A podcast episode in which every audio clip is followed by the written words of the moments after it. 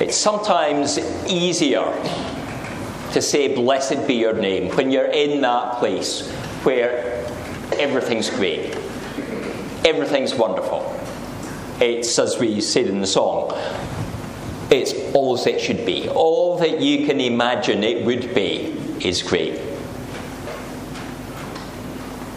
But when the times are more challenging, when you're going through a greater difficulty, when things just don't fit into place, can we still praise the Lord's name?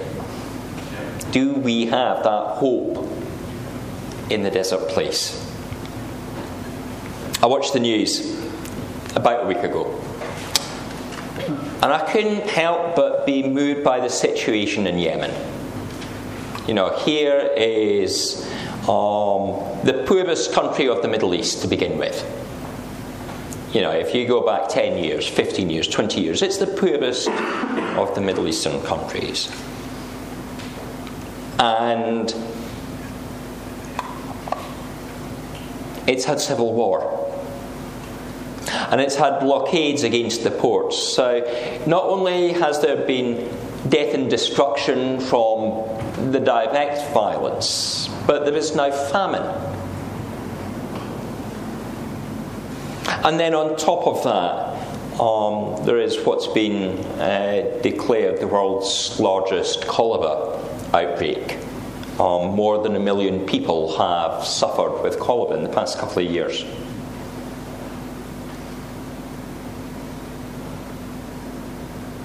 And when you see things like that, things like children scavenging on a rubbish dump trying to find food, how we might think, how some people might ask us, Can you have anything but despair? There is darkness in the world. But there is also hope. When we turn to the scriptures, we see a message of God's light and hope that is woven from the beginning of time. It's there as God speaks to the patriarchs, it's there coming through the prophets. It comes alive in Jesus and one day will be seen in all its fullness.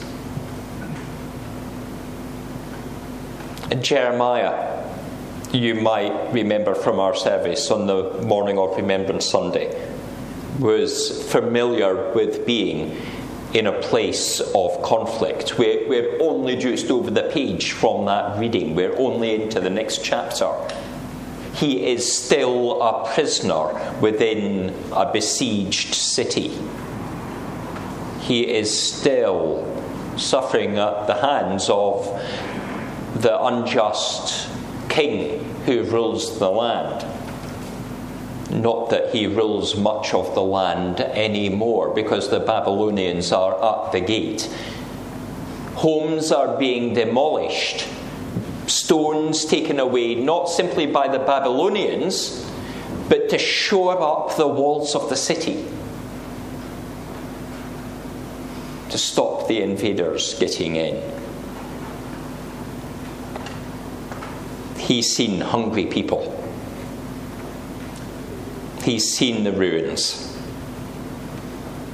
And round about the city, away from Jerusalem, parts of the land are empty. People have become displaced people, either fleeing or taken prisoner or have died in the warshed. It's a waste where nothing much remains. That is nothing much but the word of the prophet. The city of Jerusalem will be a city of celebrations, he's declaring.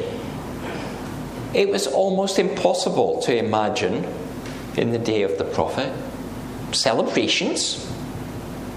He tells the audience there will be joy and gladness. Bride and bridegroom.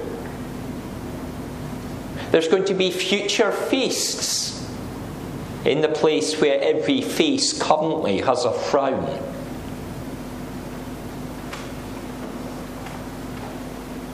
I wonder what the people felt as they heard that.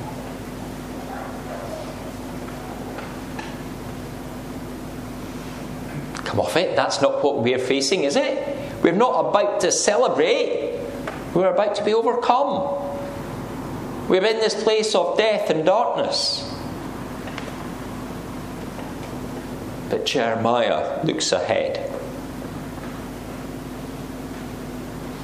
He speaks of those great celebrations of marriage.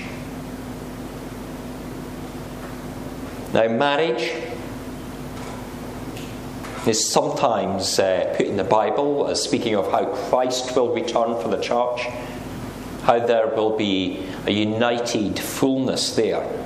But here it's a more basic thing. Uh, it's something that we're more used to going to. I doubt there can be any of us here that haven't been to a wedding at some point and seen the joy and the happiness, the delight, and the future hope that goes beyond that day. Because a marriage, a wedding, isn't simply about one day, is it? You look beyond that to a time together If they were not confident of a future, they would not marry. But that's what is going to be happening in the future of this city. That communities will build, that there will be a secureness in society. It's part of life, and life will be there. Not the death that people are focused on at the time.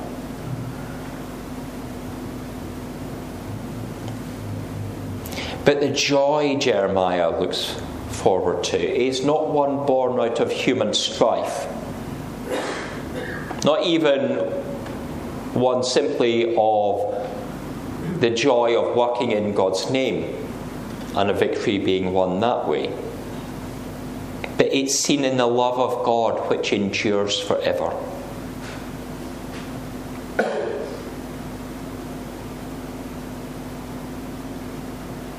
The Lord will restore, He will change it. And the hills of the land of Benjamin surrounding Jerusalem, and the villages of Judah, which includes that area round about Bethlehem, will have sheep. And the shepherds will be able to rest their flocks. They won't be in fear of danger. They won't be in fear of an invading army. They'll presumably be in green pastures with still waters. Peace and continuity. It is to such shepherds in new promised land that the angels will in time come and sing and speak of how a greater peace will be known, a greater joy will come.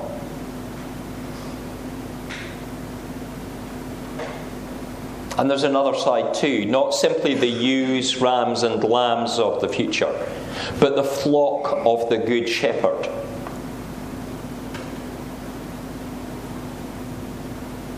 God's people will pass under the hand of God, each one counted, each one known, each one loved, each one cared for.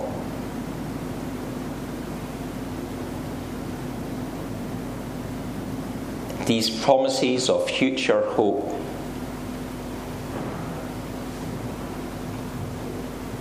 Get seen coming true.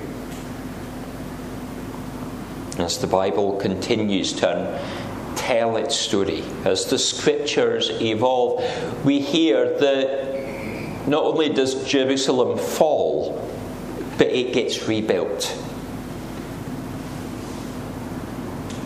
God brought the people back from exile. Lives became established. Worship was brought in a rebuilt temple. But there's more here in Jeremiah than simply returning to where they were. There is another stage of fulfillment that comes. When taking Jerusalem, the Babylonians had deposed the king and taken the priests and destroyed the temple. Both visions of nationhood, the, the ruler and the way of worship, were gone.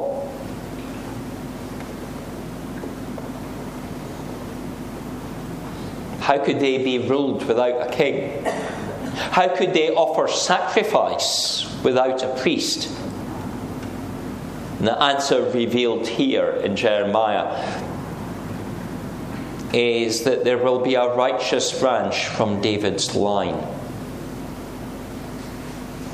That rod of Jesse that we sang of in O Come Emmanuel. It's where today's promise of hope goes beyond that promise of hope that we heard of three weeks ago. And Jeremiah says there's something more than fields. There's something more than having a job. There's something more than marriage and family. there is going to be God's presence and God's will will be done. Under the Lord, our righteous Saviour, we see that there is a promise for both Israel and Judah. There is a reunification, a new building of hope for all of God's people, a hope of eternity that there will always be a king and there will always be a priest. It's a God who never slumbers nor sleeps day and night. Offerings and sacrifice will be able to be brought. It doesn't need to be a festival, it doesn't need to be a Sabbath. It can be at any time of the year that our Lord, the priest and King, Jesus, will accept our prayers and intercede them to the Heavenly Father. It is through Him our sins will be forgiven. Through Him, an eternal life of hope can come.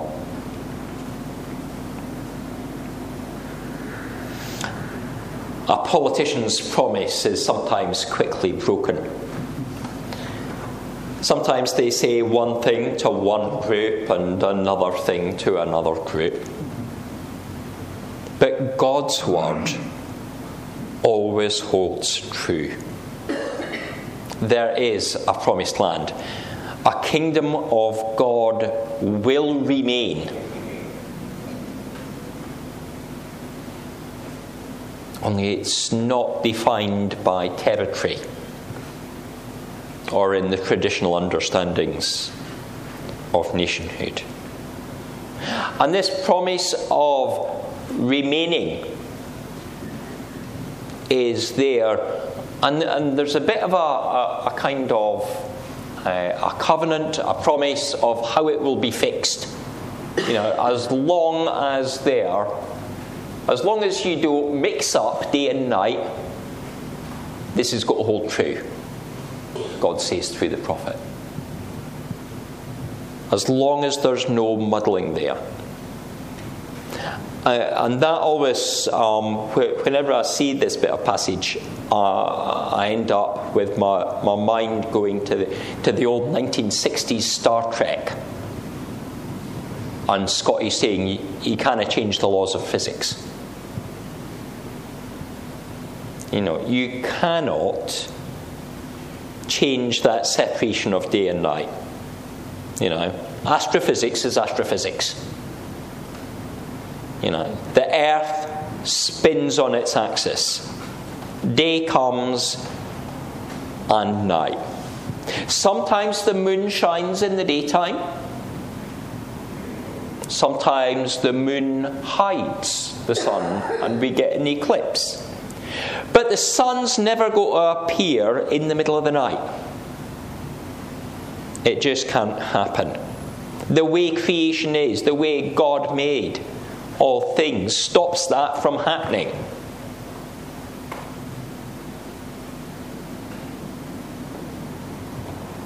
God says something impossible would have to happen for me to break this promise. And that impossible thing is not going to happen.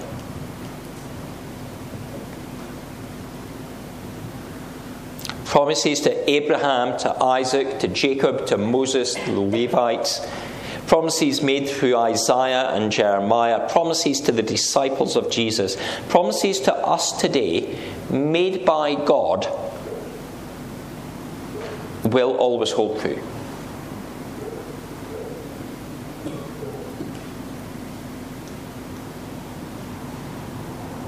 A man facing a possible death from his king who's holding him captive, or perhaps facing death from an invading army, might reasonably be expected to either keep his mouth shut or to speak of concern and worry and doom. But Jeremiah is a man of God. He's a man of hope and of promise, and of promises that always hold true. He speaks of the future of God's people.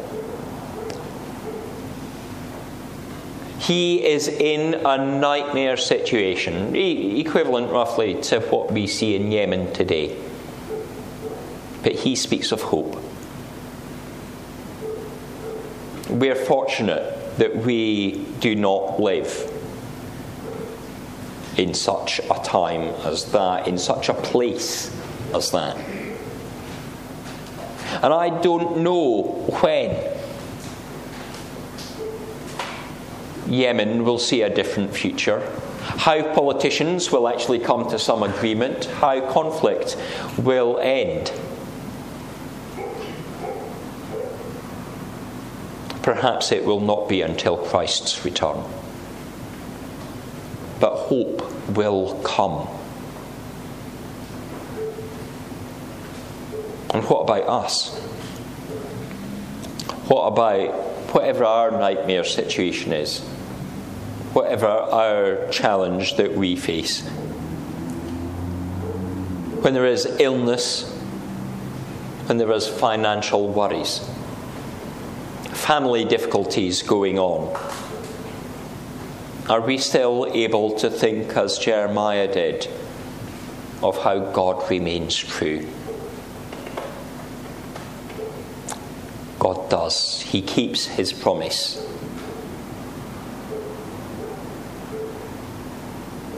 God loves you. He counts you with his hand. He cares for you as his sheep. May you have hope in Him each day until that great day when Christ will come again.